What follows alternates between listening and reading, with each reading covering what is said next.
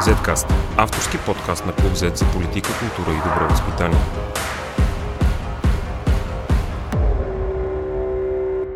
Футболисти, манекени, музиканти, актриси, лекари, сценаристи, журналисти. Това е само част от политическата флора и фауна, която ще се включи в изборната надпревара за нов парламент. Юристите се превръщат в а, някакъв изчезващ вид в последните парламенти, а професионалните политици пък са все по-малко. И тази гледна точка политиката като че ли все повече прилича на един екзотичен журналистически стил, наречен гонзо журналистика, където на преден план излизат емоционални оценки, сарказъм, усмиване, преувеличения, цинизми, жаргони и маргиналните човешки отношения – според ирландски сленг от Южен Болстън, Гонзо означава последния човек от компанията, който остава прав след цяла нощ пиянски маратон. Каква кампания да очакваме в следващите месеци? Как да тълкуваме този рейд на неполитици в партийни листи? Как пандемията ще се отрази на агитацията и избирателната активност? Вие слушате подкаста на Клуб Z. Аз съм Илия Вълков, а по тези и други теми разговаряме с политически анализатор Тончо Краевски. Здравейте! Здравейте! Разговор го провеждаме онлайн и се извинявам, ако има някакви технически смущения. А, господин Краевски, вероятно и вие а, наблюдавате началото на кампанията и извеждането на имената, които са включени в партийните листи. Как обяснявате вие този ход на партийните централи да включват толкова екзотични за българската политика кандидати? Най-напред искам да се възползвам от метафората за гонзо журналистиката, тъй като аз мисля, че това е особено силно се наблюдава в политиката, в политическата практика. И не само у нас, но напоследък у нас много силно навлязло. Ако щете акцията на Росенец, ако щете протестите, в които гледахме Май Манолова от Ровното трио и така нататък на площада и про... Всички те са изключително изкрящ пример за гонзо политика, защото самият политик, нали, това е особено ключов елемент на гонзо жанра, журналистът или в случая политикът, този, който е субекта зад камерата или зад, който стои зад произведението, нали, автора, е активно въвлечен в самото събитие, което той отразява или провокира. Това е един много авангарден начин за правене на журналистика и отскоро явно много авангарден начин за правене на политика. Оставя се на, на следващ план въпроса за участието обаче на, така се каже, на статистите, все пак в, в този процес, защото виждаме, че лидерите, водачите са все по-активно въвлечени, нали, точно в стилистиката на, на гонзо жанра са все по-активно въвлечени. Те са въвлечени с, а, със своята личност, със своето семейство, с, а, как, буквално с кожата си са, са вътре в, в тази игра. Обаче се поставя въпроса на второ време за а, статистите, за хората, които се нареждат все пак в тия листи, трябва да напълнят 240 места в Народното събрание там наблюдаваме обратна тенденция на все по-малка въвлеченост. Там наблюдаваме тенденция на изтриване на изобщо концепцията за, професионална политика, за професионален политик, за човек, който се занимава принципно в огромна част от времето си с това да общува и да представлява някакви избиратели и се заменят професионалните политици. Това е, разбира се, тенденция, която не почва от тия избори, но някак се стига вече някакъв апогей.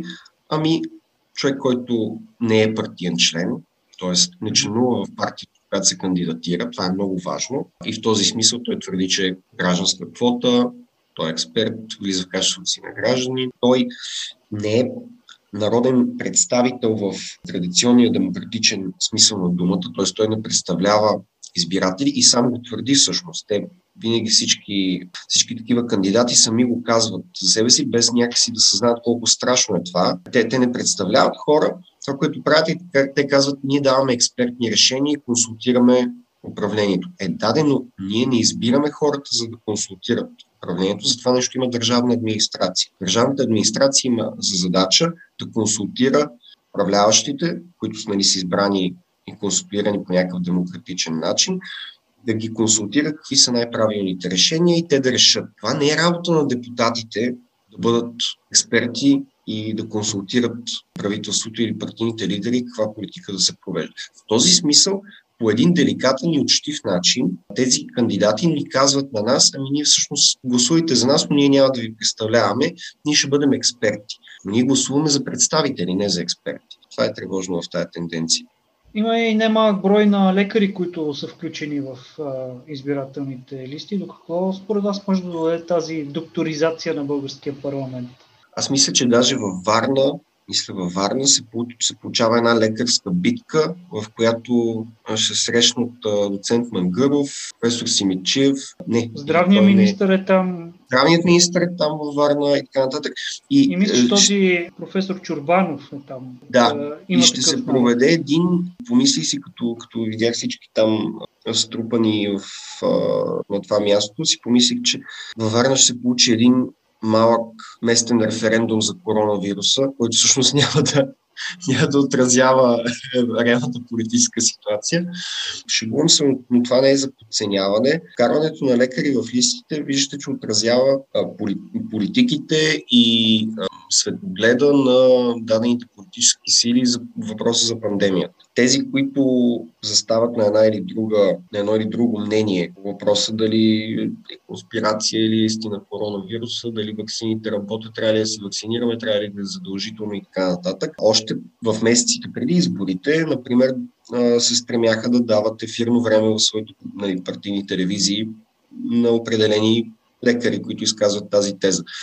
Партиите се идентифицират с определено говорене от страна на а, дадени експерти, които им се струват че отразяват мнение, което ще бъде популярно или което ще се хареса на техните избиратели. И между другото, вижте, в това нещо се показва колко е преврат, колко е, как колко е порочна връзката между политическите партии и експерти. Защото политическите партии подкрепят и дават трибуна и как, нали, както в телевизиите дават трибуна, така после дават и места в листите си на експерти, не защото вярват в тяхната експертиза, не защото искат да, им, да ги овластят да решават експертно някакви проблеми и така нататък, а по абсолютно това е нали, факта, че те, например, ще дадат трибуна и време на доцент Мангаров или на Чурбанов или на Симичев. Това е чисто съвпадение, произволно в момента на как те оценяват профила на своите избиратели и на хората, които се надяват да привлекат за избиратели, с говоренето на този експерт.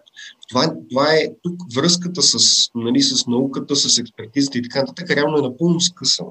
Аз по тази причина мисля, че, че връзката нали, между експертизата и политиката е поначало порочна, тя се случва на полето на кандидатските листи и на изборната кампания. Какво да очакваме от лидерските битки, освен във Варна, където предричате, че може да се проведе един COVID референдум в кавички. В Пловдив, например, един срещу друг се изправят Бойко Борисов, Корнелия Нинова, Христо Иванов. Разбира се, София и Пловдив са големи градове с много силна а, традиционна политическа култура вътре в себе си. А, и всеки, който претендира за национална значимост, трябва да може да демонстрира добър резултат в тях. Аз обаче не съм, не съм уверен, че тези така драматизирани директни битки водачи на листи на някакви места задължително решаващо значение. Според мен е интересно, когато на някакво място, както във Варна се получи битка между лекари и така нататък, това създава някакъв сюжет там, но когато когато партиите са водени от лидерите си в Пловдив или в София, те просто, как да кажа, те са иманентно проявление на самата, на самата партия и хората, които искат да гласуват за ГЕРБ или за БСП или за Демократична България или има такъв народ, гласуват съответно. Няма решаващо значение. Как коронапандемията ще се отрази на кампанията на избирателната активност? А последните няколко дни картата с заразените в България почервеня навсякъде. Това ще дръпне ли хората да гласуват? Това е, както се казва, въпроса за, въпроса за 1 милион долара. Как, как ще повлияе на избирателната активност пандемията и, и на кои избиратели, т.е. на коя подгрупа от избирателите ще повлияе по-силно и по-слабо. Защото много често се говори, еди коя си партия, ако падне избирателната активност, те може и да влязат и така нататък, но всъщност ние не знаем една падаща избирателна активност, кого точно ще ощети. защото няма социология, която да ни каже дали избирателите на БСП, на има такъв народ, на ГЕРБ, на демократична България се притесняват повече от коронавируса. Ние не знаем. На какво ще разчитат управляващите в тази кампания? В случая ГЕРБ. И работи ли се още харизмата на, например, Бойко Борисов? Тя беше тествана най-екстремно през есента, през края на лятото и есента, когато мислехме, че всичко е свършило с а, един етап от историята политическата на България, но се оказа, че края се отлага. На мен ми се струва, че всички, които подценяват значението на чисто персонал на, на тази харизма за, за политиката, в, за, изобщо за политиката на ГЕРБ, бъркат, защото, нали, например, радва се мнението, че Борисов ще удължи живота на това управление, ако в един четвърти мандат той се оттегли и остави програмно правителство някакво нали, друго. Тоест, ГЕРБ без Борисов ще бъде ще е възможност за освежаване, нали, да се отпусне напрежението, което е събрано уж лично срещу него и да, и да се удължи по този начин живота на, на властта. Аз мисля, че а, нещата стоят по диаметрално противоположен начин. Замислете се като за един филм или сериал, а, който е много комерциален, а, много, с много глупав плосък сюжет, това, което да ни наричаме боза в киното и в телевизията, обаче в него играе един много известен актьор, който е много харесван или, или мразен, но във всеки случай интересен. В смисъл, хората гледат. И хората гледат а, такива продукции, даже си го казват директно един на друг, абе той е Бозан, аз го гледам заради еди кого си. Политиката в България, която разбира се много лесно може да бъде сравнена с телевизионен формат или с сериал, единствената причина хората да толерират и да продължават да гласуват за управляващите е само единствено личността на главния персонаж в сериала. Идеята, че като се махне Борисов, това нещо може да продължи по-дълго, е според мен е погрешно, защото няма, няма такава хипотеза. Това е само да кажем, че от поредицата Рамбо може да и се удължи живота, ако следващите три филма не участва Силвестър Стон. то единствената причина да толерираме бозата, която е Рамбо, е само защото тя участва Силвестър Стон. А има ли хора, които са готвени според вас за, него, за негови заместници или поне негов заместник? Занадващо в листите попадна името на Даниел Митов. Ами, най-вероятно, най-вероятно да, а поне хипотетично. Все Даниел Митов е човек с а, някакъв международен опит, контакти, как да кажа, международен капитал. Личност, нали? той, има, той има някакви отворени врати в а, отворени врати на Запад в Америка. И м- както беше случай с Николай Младенов, който беше спряган за министър-председател на някакъв да има готовност и относно Даниел Митов. Но това не е някакъв план. Тоест, аз не мисля, че има някаква, някакъв предвиден сценарий какво да се направи. Това всичко ще бъде решено, както по принцип, който Борисов решава всички въпроси, абсолютно ситуационно. В момента, в който настъпят събитията, в момента, в който се излязат резултатите от изборите, има нова политическа ситуация, той ще прецени какво да прави. Със сигурност такива хора, но държат различни опции отворени, защото те могат да изиграят различни такива ключови роли. Защо Делян Певски извън листите на ДПС? Това е много интересен въпрос. Предстои да бъде интерпретиран. Може би има нещо общо с генералното изтегляне на, както знаем, на, на Певски от е, голяма част от неговата собственост в медиите. Ако тази промяна, която беше, се случи с неговото участие в медиите, е реална, т.е. Нали, не е прехвърляне, когато е другата хипотеза, не е прехвърляне от единия джоб в другия, ми е реална. Това е възможно да е явление успоредно на това. Нали, негово, изтег... негово изчезване от изчезване от листите на ДПС. Това във всеки случай е много странно, но все още, нали, както се казва, той не е дал интервю, в което да обясни. Той никога не дава интервюта или поне много рядко. Да. А и освен а... това, изобщо, изобщо нали, трябва да има пред ДПС дава заявка с листите си за много сериозна генерационна смяна и тази генерационна смяна може би е и опит за, освен нали, за, за генерационна и за някаква репутационно обновление. А това означава ли, че се готви да влиза и в управлението директно? а да не участва само единствено в плаващите мнозинства и другите форми на участие аз мисля, в скритите. Аз мисля да. Аз съм склонен да предположа, че да, защото забележете какво говорят представителите на ДПС и нали, техния председател Мустафа Каради от месеци насам. Всяко свое, във всяко свое медийно участие. Те навсякъде казват едно нещо. Ние имаме план за ускорено економическо развитие на България, имаме програма.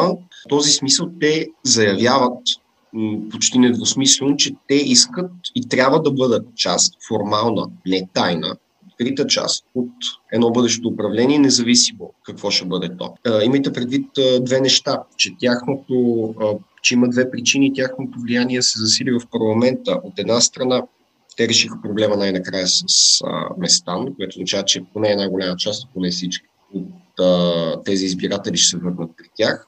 На второ място, така да се каже, закри, закри се втори външния фронт. Конфронтацията, която имаха с Анкара, приключила, ако всичко изглежда, което означава, че те могат спокойно се обърнат навътре.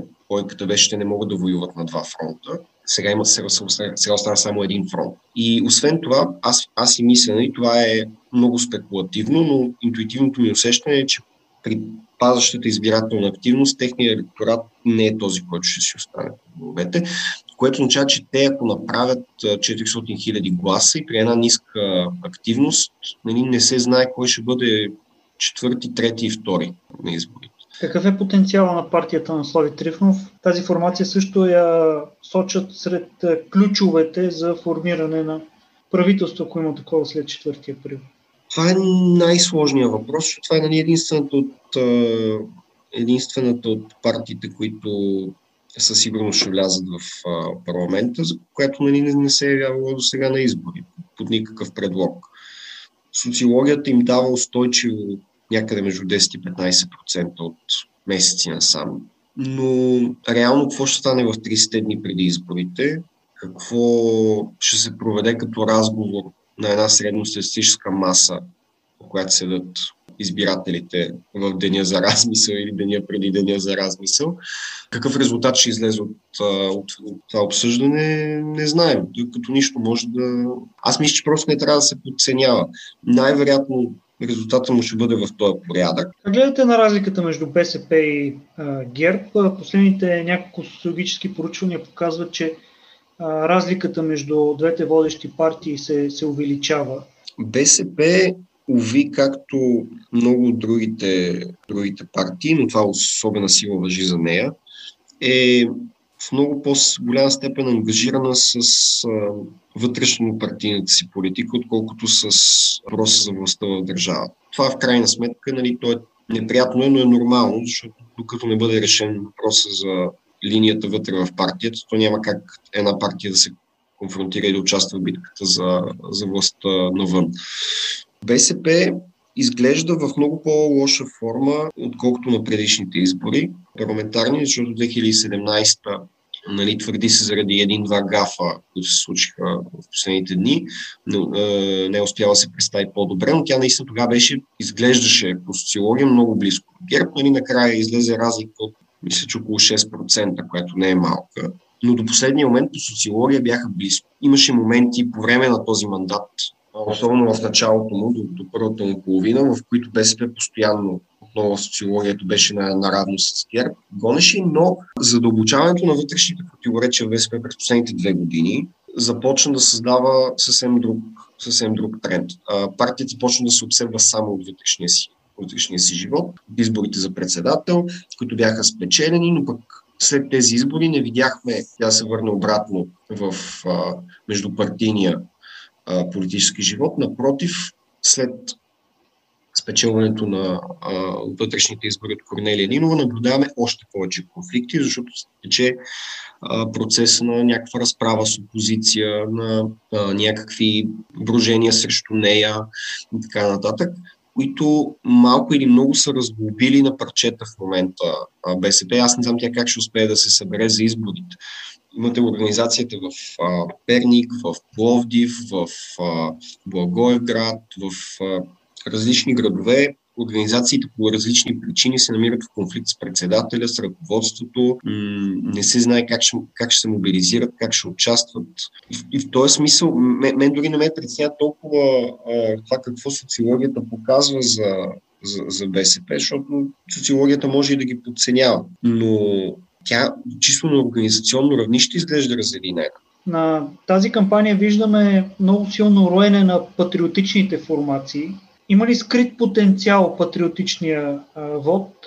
Строго погледнато, нали, патриоти, националисти, патриотичен националистически вод в тесния смисъл на думата, в България са едни определени половин милион души. Политически етнос, който си има вътре собствена логика, собствени герои, собствени партии, собствени политически интриги, кой ще ги събере, кой ще ги... Много подобно, впрочем, на демократичната общност, която са също нали, един определен горе-долу брой хора, 300 хиляди души, в която има 30 партии, нали, сигурно, които се борят вътре да я обединят, да я водят и така нататък. Нещо подобно е с националистическия вод. България, то е една много възгледи, като нрав, много кохерентна група от около 500 хиляди души, която много трудно може да бъде обединена и обикновено е представлявана от една мозайка от различни партии, които периодично циклично се събират се разделят. А, на избори в момента се намираме в цикъл на разделение между тях, защото а, коалицията Обединени патриоти се разпадна първо на парламентарно и после на изобщо коалиционно равнище. Има обаче, как да кажа, има и патриотичен вод в широк смисъл, не в тесен. И в широк смисъл той няма таван, защото нали, извън тия половин милион националисти, всички, мисля, че всички българи са малко или някаква степен са патриоти, или поне се опитват да си обясняват всяко едно нещо през, през патриотизъм. Тоест, каквито и са убежденията и, и мислите им, те ги прекарват през тази призма, това е нормално. Като че ли коалицията на Валери Симеонов с Марешки се опитва да отвори крилото на патриотизма на там. Защото вота на Марешки не би го нарекал, че е тясно патриотичен или националистически. Са хора, които се радват на цените на бензина и лекарствата в, в неговите бензиностанции аптеки, имат някак, някаква, някакъв друг род привързаност към него. Те вероятно имат някакви патриотични убеждения, но предстои да бъдат тествани. Какво не искате да видите в тази кампания? Честно казвам, не искам да слушам 30 дни скучни предавания и дебати, в които да се говори експертно. Това трябва да приключи спешно в българската политика и в световната. Наистина, това е начин да се изключват хората от разговора. Това е нали, начин да си говорят двама политици или експерти, един водещ в разговор, в който публиката и избирателите стават излишни и те нарочно биват направени излишни. Начин да се скриват решения, които имат същностно политически характер и политическо значение да бъдат прикрити и пребоядисани като експертни и да бъде аутсорсната отговорността за тях от политиците, които сме избрали върху назначени или избрани или привлечени по някакъв начин експерти, които да изгърмят като бушони, ако нещо се обърка и политиците да носят никаква отговорност. Това нещо искам да видя по-малко от него. Много ви благодаря за този разговор. Политическият анализатор Тончо Краевски е, гостува в нашия подкаст на, на Клуб Z. Благодаря ви за участието. Мислете за кого ще гласувате. Има време да изберете вашите избранници до 4 април и да си пожелаваме една наистина по-нормална и разумна изборна кампания. Благодаря ви, че бяхте с нас. Zcast. Извън релсите на обичайното говорене.